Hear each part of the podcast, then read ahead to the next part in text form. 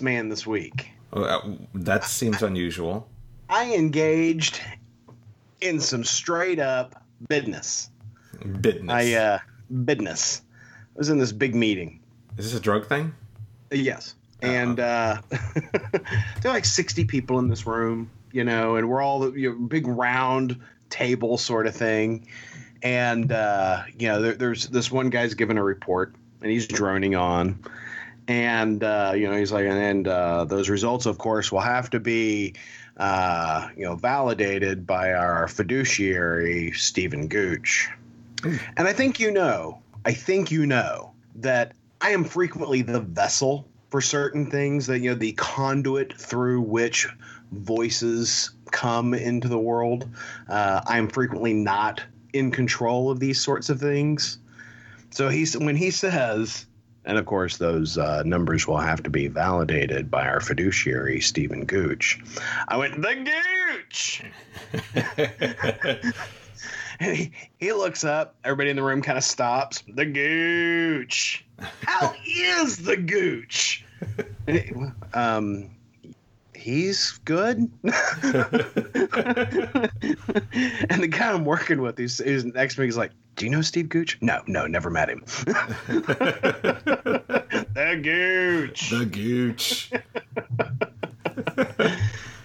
Anyway, Uh, well, I this was episode of Funny Books with Aaron and Polly, Polly is dedicated to Stephen Gooch. The Gooch. the gooch, our buddy. I don't know where that came from. It was just it was just that kind of meeting, and uh, I, I needed to I needed to break it up. There you go. Good job, Aaron. Yeah, yeah, anytime. Aaron will be looking for a new job soon. um, so I was also a businessman this week. I was traveling for work out to California. Uh, wow. Beautiful, sunny California. Yeah, beautiful rainy California this week. Um, I was in the Thousand Oaks area and it rained uh, pretty much solid for a couple days, and not like a light drizzle. No, no, no. It, it was it was like I walked out. I'm like, oh, this is real rain. Like this isn't just like when people say you know Florida cold is actually Right. just like 60 degrees. No, California rain. Like it. No, it was a real thing. So I didn't get to do much other than drink and work, um, not simultaneously. But, but in that order. Yeah. um, Well, but did you did you have an opportunity to take an Uber while you were there, Paul? uh, no, actually, I had a rental car. Because because when I was traveling this week, I had the opportunity to take an Uber, and let me just tell you. Uh, are you are you familiar with the Netflix series Orange is the New Black? I am familiar. I'm not. I'm not intimately familiar. Well, Crazy Eyes was my Uber driver. okay, I, and- I don't and- get the reference, but I'm sure our listeners do. Well, you know, Crazy Eyes is is a character in that show who has crazy eyes, Uh, and uh, my driver, uh, my my uh, gender ambiguous driver, uh, was uh, was a spitting image for Crazy Eyes, and at one point, she slash he is driving so aggressively. She rolls the window down, and this is Austin is not like New York City. Okay, Austin, Texas is not a city where you know uh, cab drivers and Ubers are honking at each other and driving super aggressively. That is just not Austin, Texas. Austin, Texas is is a a a really a pretty laid back sort of town, and she rolls the window down, comes halfway out of the car, you know, through the window, and she's like, "Nowhere for me to go, bruh." I'm like, "I'm just, I'll just get out here." I'm good. I, I, I, I, I don't. I know how common it is, but I still the whole Uber thing creeps me out. So let me tell you about my Uber experience. We're just going off the rails. Also, Wayne joined us. Um, so I, it, this wasn't my Uber experience in California, but um, it- it's about to get political up in this piece. Uh oh. Uh oh. So we Get your MAGA hats on. uh, me and a buddy were in Richmond um, about a year ago, Richmond, Virginia. Um, and if anyone is uh, unfamiliar with Richmond, Virginia, one of the biggest races, races in the nation is the Monument 10K. Something like 50, 40, 50,000 people run it.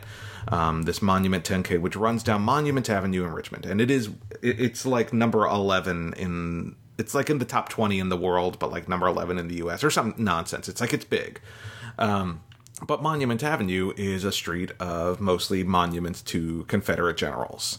And so, you know, obviously there's a, a big, you know, given all the, the hubbub, obviously, about the Confederate statues throughout the U.S., um, I, was, I was in an Uber and we were talking about the monuments. And my buddy, uh, who was with me, is a is a history was a history major um, back in college, and you know he started talking about you know um, you know the he, he he is a genuinely good guy, but he's like you know they're monuments of a different time, blah blah blah. You know, I, I, I understand the you know the current thinking. However, you know this is monuments of you know the the you know and the Civil War was not just about slavery. Blah blah blah. Well, the Uber driver seeing the, hearing this assumed my buddy Scott was was a kindred spirit and went off on a racist tirade about how abortions keep ethnicities in check population wise and you know and the war of northern aggression and we're like well we'll get out here he's like are you sure like i don't think we're anywhere near it it's like oh no we're gonna go here instead like middle of nowhere like we'll, we'll, we'll get out here Yeah. so to your point wayne yes it, it is depend I've, i have had many many great uber drivers Yeah. um, but I, I, but I, you know, you get those those weird ones. I don't, I don't think they have like a, you know, I don't think they have to do like a psychological exam to Well, be an Uber I- driver. Every now and again, you get the Uber driver who's driving Uber because that's the job he could get. Yep, exactly. uh, and we got off track, but what what I was where I was going with traveling this week um, is that it, it's a it's a from so uh, when you when I flew to uh, Thousand Oaks, California, basically I left Virginia Beach, I went north to Baltimore, and then left or west to California, and so um, first flight is like a thirty minute flight, the next flight is like a four hour flight. Right.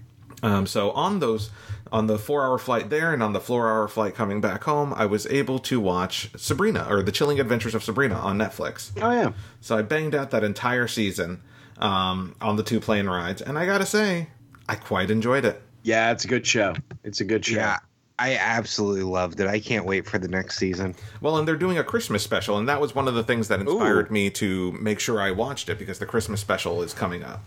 Oh wow, I, did I not didn't they know were doing that. cri- Yeah. Uh, all I knew was that the second half of the season comes out in April, but uh, wow, that the Christmas special that should be interesting. Yeah, yeah, right. Given Yeah.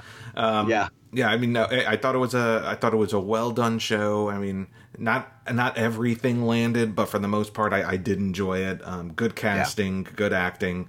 Um, so I I enjoyed. I, I you know it almost inspired me to pick up the comic book, but then I remembered that that that comic book is just like uh, Archie Archie's horror line is just like a dumpster fire in that they, Uh-huh. they produce good quality books, but like one issue every seven years. So Right.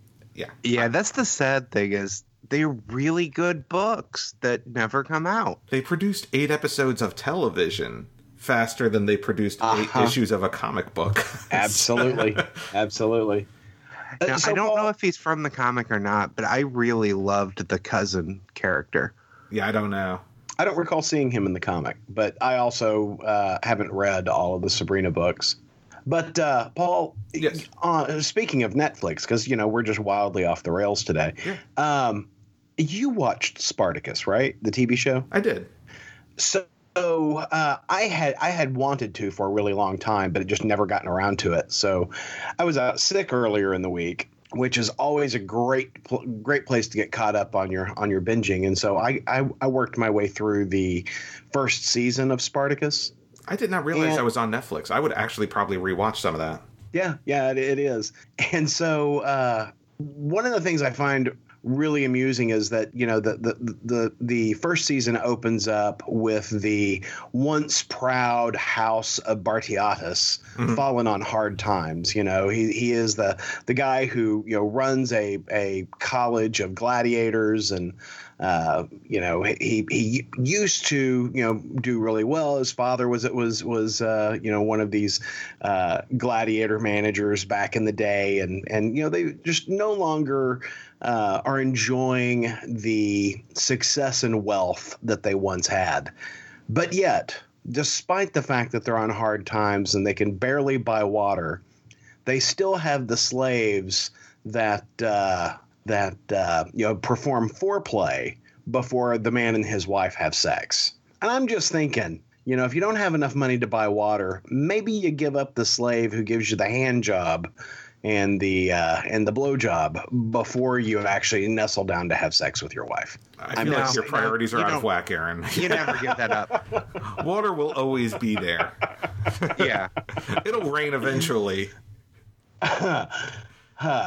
So hold on, Just- you watched the first season of Spartacus, and that's all you got out of it. I just, you know, these are life lessons. I just think that uh, that there are priorities and there are priorities, and uh, you know, yeah, that's what I got out of that. Yeah. That maybe you cut back on the foreplay slaves.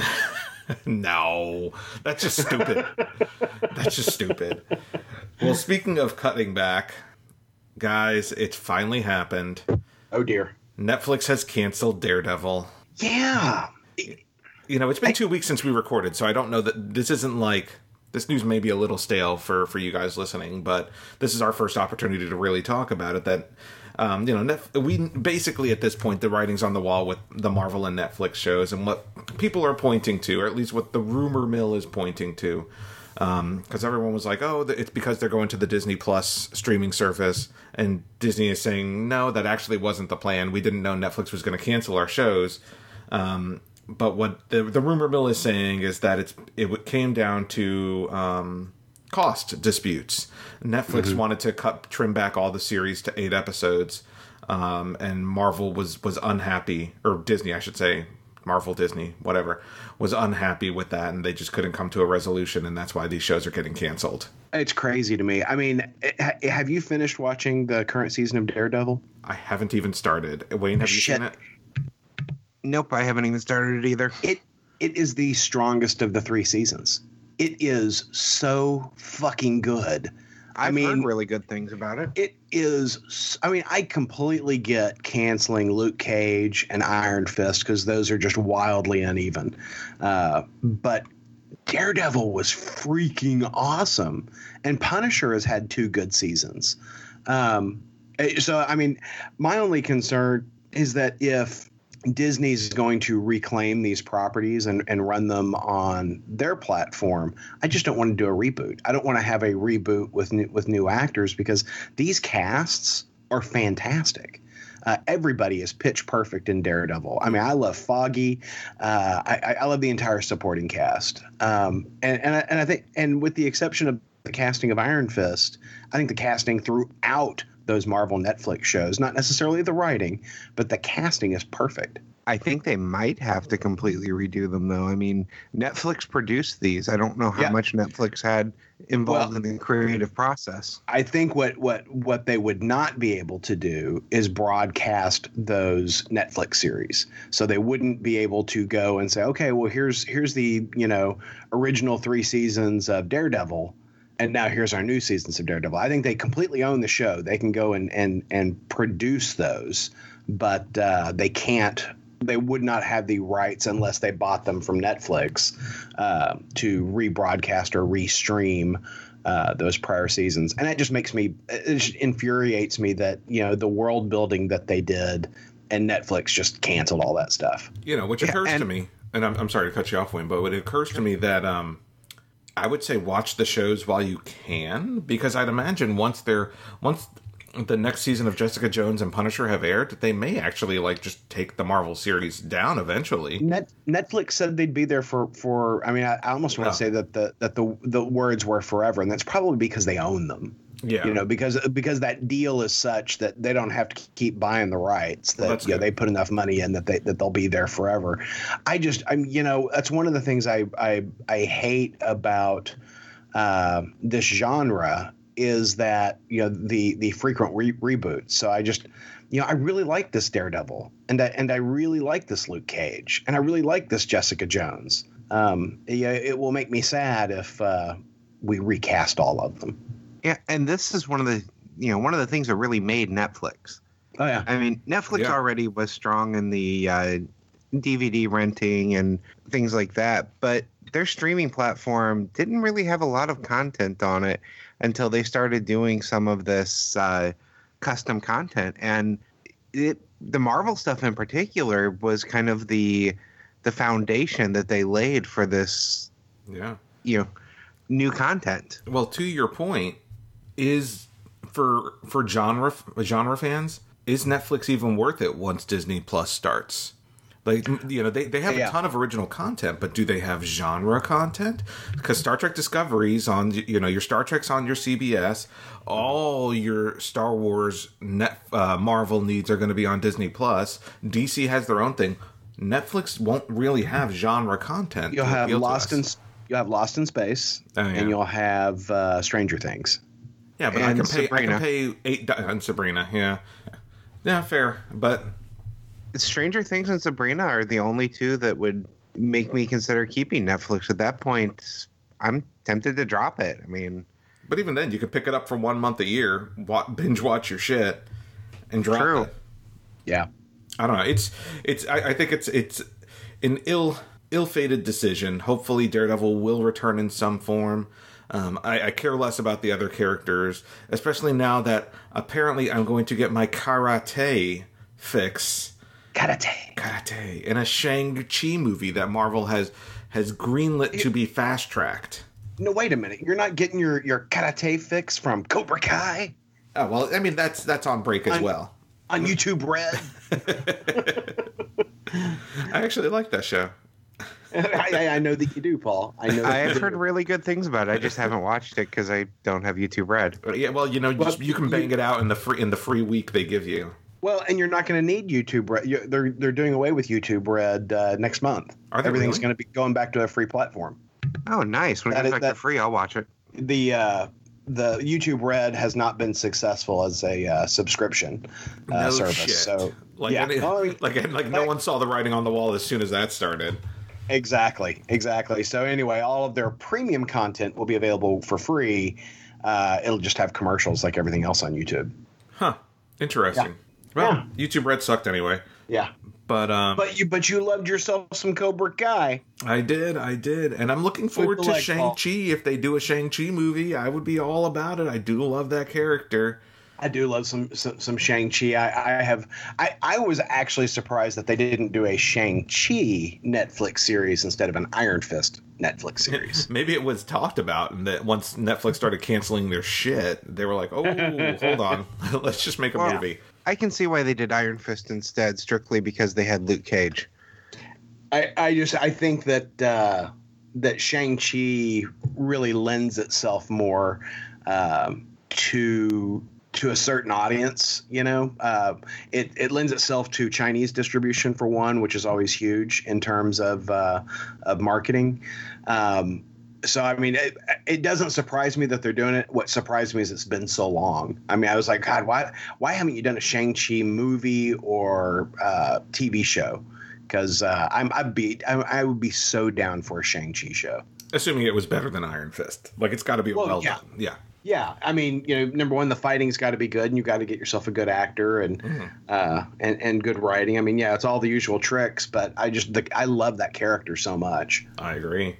Well, you know, so speaking of Marvel movies, and we're we're all about the Marvel right now, but we're going to talk about nothing but well, we're going to talk about DC books here in a minute. Um, new trailers came out this week: uh, Captain Marvel and Avengers Endgame. I have watched neither of them. Oh, Aaron. Yeah, I haven't either. Oh, Wayne. Why did I even put them on the outline? I, I don't know, Paul. I don't know why you didn't say, "Hey, have you watched these trailers?" I probably should have. So Yeah. there are new trailers for Captain Marvel and Avengers Endgame. that we'll talk about next week on Funny Books, um, which you know they they are uh, online ahead of their release in theaters. They'll probably be attached to Mary Poppins and Aquaman and Bumblebee and you know that kind of thing. Um, first peek at uh, Avengers Endgame. It's a, it's a very brief teaser trailer. Well, it's actually not brief. It's actually about two and a half minutes, but it is very much a teaser trailer. And Captain Marvel, a bit more of the story there. Actually, now that I think about it, Paul, I did watch the uh, the Infinity one or the Avengers Endgame because it was uh, Tony recording the message to Pepper. Yeah, that's the one. That that was awesome. Yeah, I mean it's it's it is a very brief teaser, you know, like in that it doesn't show a lot and you wouldn't expect it to right that i mean we all know what's gonna we all know that everyone's gonna come back or some or something's gonna happen but Yeah, um, you know, they're not me- gonna give that away in the trailers Let me clarify. When I say awesome, I mean awesome for a teaser. yeah Obviously, not for a trailer. well since aaron didn't watch them and well I, i'm blaming aaron but really for for a little inside baseball i usually do ask before we start recording if uh, if anyone saw the the stuff that we're going to talk about but oh well, And and in the in the outline, all it says is Captain Marvel and Avengers Endgame. It doesn't say Captain Marvel trailer, Avengers Endgame trailer. So Ah. you know, I read the outline before we started. I just figured you had some some nice little nugget of information to share. I didn't realize that you were going to shame me with not having seen a trailer that I didn't realize was out. Well, that was always my plan Yeah, yeah, I figured as much. It's kind of your move. well, then instead, let's move on to this week's new releases. Um, at least the the, the uh, a couple of the bigger ones. Shazam number one. We're gonna have a Geoff Johns twofer right now. Um, Shazam number one from Geoff Johns and Dale Eaglesham. Um, that also features a, a backup story, and the artist's name escapes me right now. Um, Mayo Na- Naito. Uh, so, uh, Wayne, did you get a chance to read this one? No, I didn't pick it up. Okay. So I thought about it though, but Well, let's see if Aaron thinks you should have. Aaron, what'd you think of Shazam? I you know it the uh, this issue sort of restates uh, much of the origin that Geoff Johns previously provided to us in, in his uh, his uh, back feature of Shazam that appeared in the uh, Justice League books uh, back in the beginning of the New Fifty Two. Um, yeah, I like this Billy Batson. It is a big change, though, from classic Billy Batson, in that, you know, uh, Mary Marvel is not his biological sister. She is his foster sister. And, you know, Freddie Freeman, you know, is his foster brother. And then you've got a host of other, you know, members of the, I'm going to call them the Marvel family because that's what we've always referred to them as. But that's not what they're going by here. Uh, you know, DC has decided that uh, their character, uh, Billy Batson, and his alter ego, formerly known as Captain Marvel, probably shouldn't have the name Marvel in its character uh, when Marvel is the name of the competition. So they are, you know, Shazam has been going by Shazam, uh, which, you know, when I was a kid, that's what we always called him anyway, right? Yeah. Um, but you know, he was always you know Captain Marvel, you know the Marvel family, Mary Marvel, uh, uh, Captain Marvel Junior. You know, you had all those names, and and they're renaming these, and that's a little weird in the book for someone who who is familiar with the Marvel family or whatever they're going to wind up being uh, called. But uh, I liked it. I like. I'm what sorry. are they renaming the others to? Like I know he's going by Shazam, but I have no idea what Mary Marvel or any of the others are going by. I don't believe they've settled on those i- in terms of the the the book. I'm sure they've settled on them, you know, as a as a as a publishing house, but they they the characters seem to still be working on that unless, unless Paul you gathered something else. No, I do. You know, so they this is all about the Foster family, and and now they've inherited these powers. Um, but I think they're still trying to figure out their names. Yeah, they they Right. they none of that's really revealed in the book um, as of yet. And I would say there's while they do try to make this new reader friendly in the in the introduction of the um, origin of Shazam, I would actually recommend. it- not just because it's a good book, but to understand this book, picking up that Shazam uh, graphic novel that collects the back matter that we were just. Complete completely agree. I will say one of the things I, I, I uh, the Eaglesham's artwork in this book is fantastic. I love it. I don't care for something they've done in the costume design though, uh, with the glowing Kirby crackle uh, uh, lightning bolts. Mhm.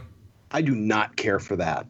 Um, and, and you know they seem to be really everybody seems to be really turned on by that in these books but it makes the costumes too noisy It Uh, does. I, I, I really strongly dislike it i wouldn't mind it if they were just luminescent white but it's that kirby crackle piece of it that just really seems to not work well with the rest of the design like for instance the the big strong guy who uh you know with the beard yeah. um, he's got a green costume, and that white and blue just really doesn't work with the green. I agree. And in, and in the panels where they're all together, it's just very like it feels like not- it, it should be simpler. It feels too busy. Yeah. Um, and the, I, as much I, I do think Dale Eaglesham's art works great. I feel like Yeah. it would be perfect if there was only one character. If it was just Shazam. The Right. problem with Dale Eaglesham's art is that he has two body types: skinny and super muscular. Right. And so the the the Shazam family or the Marvel family, the bodies are, are pretty much interchangeable, other than height. They they all seem rather similar. Um, yeah, I, I would have preferred to see a bit more distinction in the body types between the different characters. Yeah. But Um, I'm intrigued about the book. I'm intrigued about the magic lands. I I actually like the backstory. uh, see now, I, I I liked the writing on the backstory. Yeah. I thought the story was great. I hated, hated, hated the artwork uh, by uh, Mayo Sen Naito, uh, which is very manga in its style. Very much. you know where the you know the, uh, the character of mary her her eyeballs are fully one third of her face Yeah. um i i I hated it. Loved the story. It's it's a story of how uh, Mary and Freddie meet, right? Because they're the first. Uh, Freddie was the first kid in the foster family. Mary was the second, and it's a great story. I it is not served well by the art, in my opinion. Now, I also get that I am a minority in terms of uh, comic readers.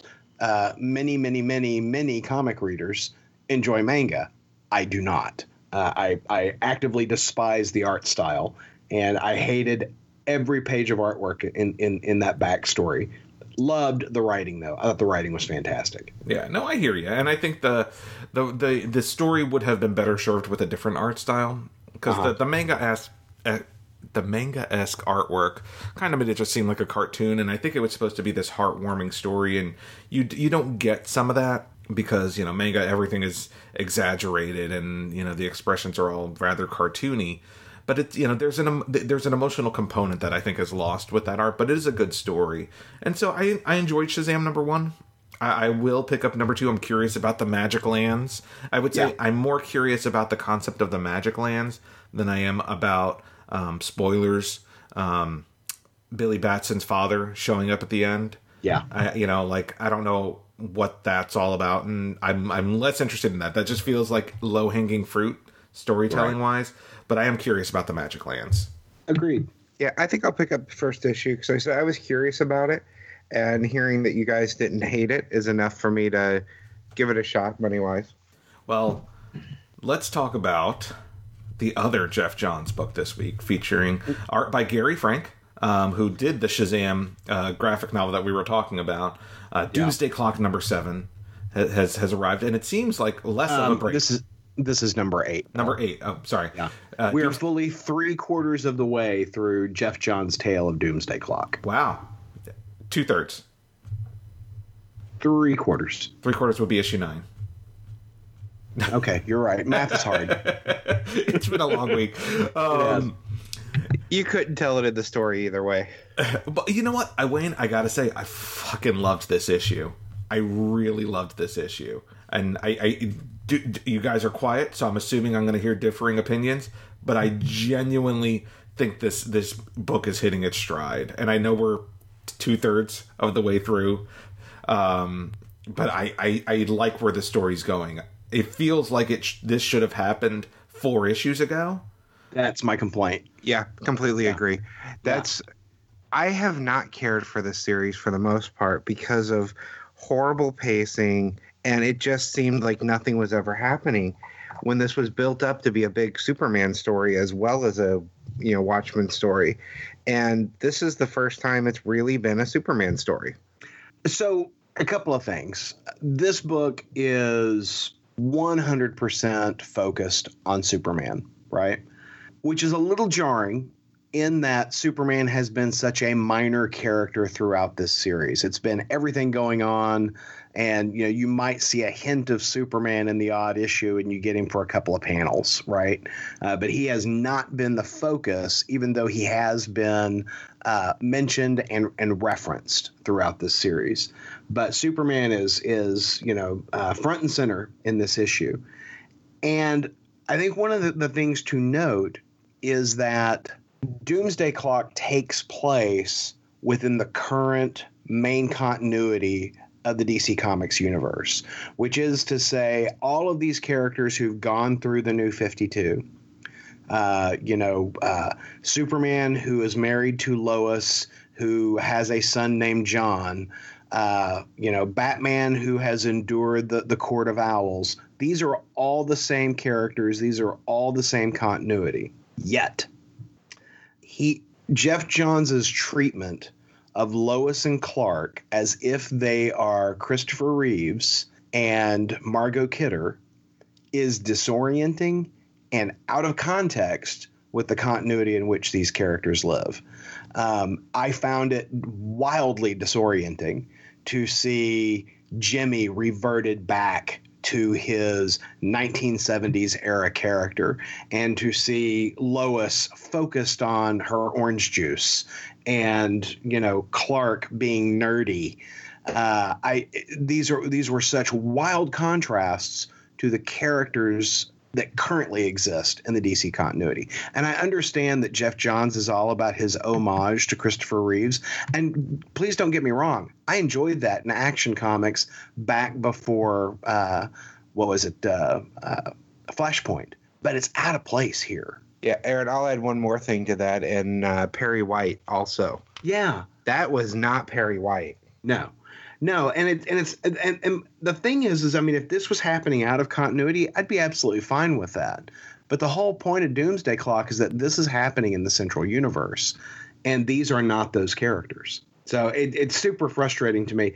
That said, I thought it was a, was was, a, was an entertaining story. I enjoyed the the uh, you know crisis with Firestorm. I I found it interesting that Clark completely ignores everything Batman's telling him in his ear. Um, you know, you would think that after all this time, Superman would know to listen to Batman, even though he's in a crisis situation. Um, I, I, just, it was, uh, it was super frustrating. But I will say, star of the star of the piece is the interaction between Black Adam and Superman. Yeah, I completely agree. And the uh, the Firestorm stuff was great, and I am uh-huh. not a Firestorm fan at all. Nor am I. Yeah, but they did that very, very well, and you got they managed to pull the uh, the emotions out of me through that when you're yep. seeing the glass people get shattered and the effect on Firestorm, and they incredibly successful. The entire interaction with Black Adam was great. Those were my highlights of the book, were Firestorm and Black Adam's interactions with Superman. Yeah. Yeah, I mean, so I don't disagree with your your take on Aaron, your take on you know the d- disjointment between what's currently going on in the DC universe and the, and the continuity that's set up in the characterizations here. I don't know. For me, I, I, I kind of read that as it. I, like yes, this is continuity and should be because it's that's what was established in Rebirth number one. But at the same time, I feel like Rebirth has kind of gone and done its own thing. And, you know, now Geoff Johns is telling, well, here's the story I had intended to tell. And they're kind of separating it because they've got all this other shit going on in the DC universe. You've got your DC medals and your, you know, your Justice League books, and you've you've kind of got all the stuff going on there. Um, and Doomsday Clock is largely unaffecting the DC universe. And I don't know if we, I'm, I'm, I'm hopeful that at the end of it we will see how this affects the DCU at large. I know they said this actually takes place in the future of of it. So at some point, will they eventually coordinate, or are they just saying that uh, to you know appease us fans, and eventually they just hope we forget. Um, Right. You know, as far as the the sharp left turn of Superman being the the key character in this book, I I was okay with that. Um, and I kind of took it as well. The first half of the series was basically the Watchmen piece, and now we're going to focus on the DC piece, and and they'll they'll co- converge at the end, kind of like a, a pulp fiction aspect um, to it. But at the same time, I my main gripe with the book is that the Watchmen piece and the DC, and so the last three issues, I'd say six, seven, and eight, have moved at a much different pace than the first five issues. The first five issues, what what has happened in this book would have taken three issues in the pacing of of, of the the first half of the series. Um, you know, the long drawn out sequences where nothing happens, but it's artistically told. Um, whereas in this book, like like a lot a lot happens um, in a short amount of time, or a, a long period of time passes in one comic, and I think it's that's where you know I, I don't know if Doomsday Clock will read better collected, or if the faults of the storytelling will be more clearly evident because you're reading it all together and you're like, whoa, whoa, whoa, like nothing happened in the first half of this book and now everything's happening. Um, but I, I, I like where the story's going. Um, I, I'm curious to see how the, the last four issues of the four, five, let's see, eight, nine, 10, 11, 12, four. The la- math, math is hard. Um, where the last four issues will go because I think, uh, it, it it seems like there's so much to set up and it seems like there's so much to resolve because now we've got the Superman theory, we've got this thing with Russia, we've got the Watchmen piece, we've got the you know the um, Doctor Manhattan is Superman going to kill Doctor Manhattan? I'll, there's and you know I know they're they're doing the three Jokers thing in a separate book, um, but they did kind of have like this whole Joker thing in this book. Is that basically done? Like there's so much that I feel needs to be resolved in the next four issues. I'm curious to see what they do. Yeah, no, I, don't get me wrong. It, my, uh, I still think Doomsday Clock is a is a valid read, and I do think that that it does not shine in single issue format, just like uh, uh, Doom uh, Watchmen did not uh, shine in single issue format. Fair. But you know the the my my complaint is that it just seemed very jarring. But you know I've had that experience elsewhere in this series, and I, I, I am I will be eager to read it all in one piece uh, when it's when it's all finished. Um, I do think the artwork is gorgeous in this book. I think uh, Gary Frank is just doing a yeoman's job of uh, of telling this story in a visual way. Uh, it's super interesting. I just found found some things frustrating in this issue, but I do still highly recommend the series. Yeah, I don't know that I would say I highly recommend the series. I say it's been the pacing has been too bad. And there's a lot of the series I haven't liked, but the issues that I like have been really good. It's just such a hit or miss series for me at this point. I have high hopes that we will see a resolution to the, a satisfying resolution to the series. Um, just based on the key moments of this book involving Superman, um, and knowing he's key in the conclusion of the book, I just I I I, I have high hopes. I, I think I, I feel like they're to stick the landing. We'll see. But you know, we were talking about frustrations. So I, I before we recorded, I, I put indie spotlight on the the uh, the list, and you know, Aaron's like, "Oh, we're bringing back the indie spotlight." Um, because it, I, I've read two books this week. Actually, I read them both last night um, from Image Comics. I picked up Die from uh, Kieran Gillen and Stephanie Hans. And as I was going to get that, because I, I read a description of it that was rather interesting, I thought, oh, um, I didn't realize that Mark Millar's new book is out this week because it has such a terrible cover. Um, it's Prodigy, uh, and uh, it's from Mark Millar and Rafael Al- Albuquerque. And so I was like, oh, let me pick that up too, and because I know I had read about that that that's uh, being picked up. I don't know if it's a movie or whatever. You know, that's part of that whole Netflix package that that Mark Millar has. Wait, did Interesting. I didn't know that. yeah, did you pick up Die or did you read Die? Yes, I did. I usually read a couple of indie books a week, and at this point, because there's not as much from the major big two that I'm reading, and uh, this one jumped out at me because when I read the description, it talked about D and D players basically. Mhm. And what I didn't, the name, you know, didn't jump out at me. Didn't uh, I didn't get the point of the name until after I read it and realized that die in there is a reference to dice as well.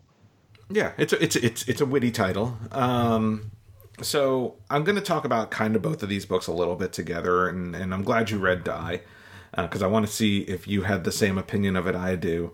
I had the same problem with both books. Um, they're very wildly different books. Uh, so Prodigy is about the smartest man in the world. Basically, it's Mark Millar's take on Tony Stark. He's the smartest man in the world. He's a stunt man. He can do everything. He solved, you know, he did open heart surgery at 11 years old. I mean, he's just like super smart. He learns instantly, blah, blah, blah, blah, blah. And it's, you know, he's being called in to prevent an invasion from an alternate dimension. In Die, you have a group of characters who, um, as kids, uh, are, are are playing a homegrown setting. Um, a group of D and D players who are playing a homegrown um, rules based thing that one of them puts together. Um, apparently, some magical die draw them into like this Jumanji esque world where they um, disappear for two years. They come out. They're they're unable to speak of what happened during the two year absence, and this is 25 years later, and they're revisiting um, the trauma of their childhood, and, and they're brought back into the game. And I'm not. I know that sounds like a spoiler, but ultimately, like we're only one issue in an ongoing series, and it's revealed kind of like in the description of the book. So those yeah, are that's the, whole setup. You Yeah. you learn all that right away. Yeah. So this I had the same problem with both of the books, which is that I really didn't like the protagonist in I or the protagonists in either book. Um, I thought everyone in Die was an asshole, and I thought the main character in Prodigy was was a bigger asshole. So like for me, I, I have I had a hard time connecting at a story level to either book. What did you think See, of I- Die? I didn't have that problem with the characters in Die. Some of the kids in the beginning did seem like they're kind of going to be assholes, but as adults, you kind of you see what they've gone through, and it makes sense for them where they've gotten. What I enjoyed about it from a story standpoint is that I've seen these stories of being pulled into the game world countless times at this point. This one did it differently. They basically they showed the consequences of it first. You don't get any of the story of what happened in the game world. You get the setup and then they're back and then it's what 29 years later. They're in their 40 yeah. So you see what how this has impacted their lives and the whole fact that they're not able to talk about it I thought was an interesting twist to it as well. So I I really enjoyed seeing how their lives were utterly destroyed by this and it seemed realistic. Like they all had traumas from it and they're going to therapists but they can't talk about it because they're they physically can't talk about it. So I, en- I actually enjoyed Die quite a bit. Really, I thought it was just okay. Like I didn't like. I, for me, I genuinely didn't really care for any of the characters, um, and you know, I, I I didn't love the art in it either. No, Um, I didn't care for the art. It very stylized art. Not you guys know how I feel about stylized art typically. Uh, I completely get though why you wouldn't like it, Paul, because this is a it's a serious character piece. If you don't like the characters, you're not going to like the book.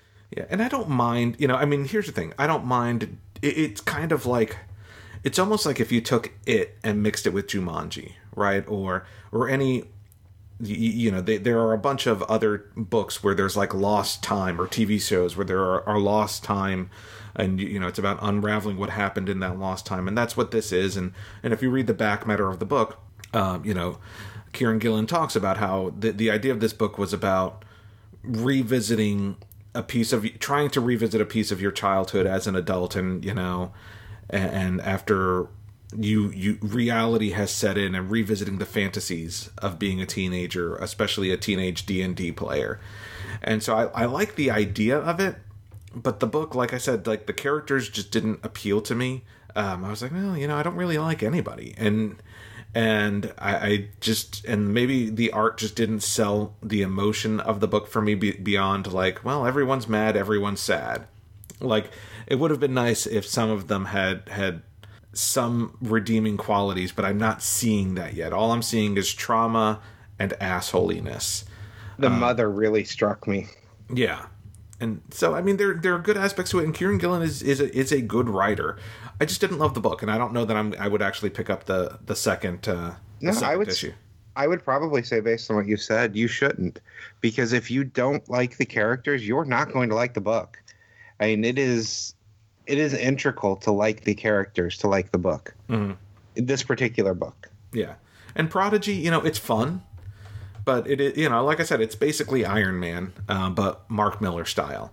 Um, so for that, again, you know, it, it it's a that one was a fun book, um, a little bit dumb, but but fun. Uh, so, but I, I I probably won't be picking up the second issue of that either. Oddly enough, so that that that's where I wanted to go with it. But will you pick up the second issue of Die? Yeah, I'm going to get the second issue. Okay. I want to see what happens in the fantasy world, and that'll be the make or break issue for me. Good point. So that was our indie spotlight this week. Um, if you have any ideas for good indie, non-Marvel, non-DC books that Non-image. sh- well, these are both image, so I'm counting. That's what I'm saying. Non-image. Fair. If you have any ideas of books you'd like us to check out, go ahead and hit us up at uh, Ideology Madness on Twitter, IOM Geek on Facebook, or IOM Geek on Instagram, or the Ideology of Madness hotline. 972-763-5903. That number, once again, 972-763-5903. I kind of forgot the number while I, I was repeating the number. uh, if we use your voicemail on the show, you'll win a coveted, valuable Ideology of Madness surprise. Paul, what's coming out next week? Well, from the big two, we're we're getting actually a, a decent amount of books for, um, you know, as as we approach the holiday. The Batman Who Laughs, number one, um, written by Scott Snyder, pencils by Jock, uh, comes out next week. Issue number one. Um, also, uh, Batman related, Batman Damned number two. So if you didn't get enough Batman junk in Batman Damned number one, issue Does it two is- promise a whole bunch of new Batman penis? I, I would imagine there is zero Batman penis in this book after the re- after the response to number one. Well, that's disappointing. Well, Seems to me you got to double down on that. Yeah, and and trust me, there was nothing disappointment disappointing about Batman's penis. dang. well, um, in, in in probably what will be the best Batman book next week, hopefully, Pete Tomasi and Doug Mahnke have begun or are about to begin their run on Detective Comics. So, De- Detective Comics number 994, the countdown to issue 1000, uh, comes out next week from Pete Tomasi and Doug Mahnke, the new creative team on Detective Comics.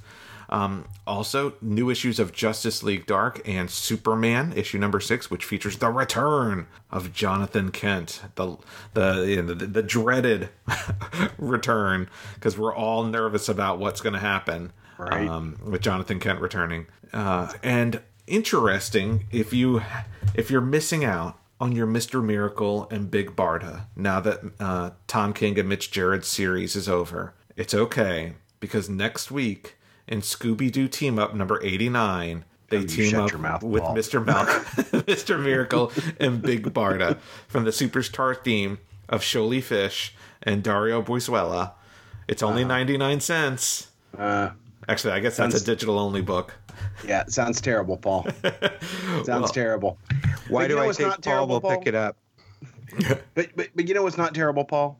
What? Episode three of Ghosts of Rainsboro, which, by the way, we were not able to get uploaded this week due to technical difficulties. Sometimes WordPress is just not your friend.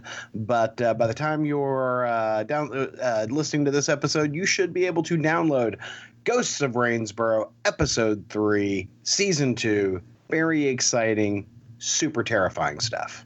Oof, cannot wait to listen. And I was on it. Yeah, you were. I think. Was I on that one? Yeah, I think I think you were on that one. I, I've lost a couple of years of time. Yes. When you I have. when I rolled those die, I don't recall anything that that occurred after. Uh huh. Yeah. Yeah.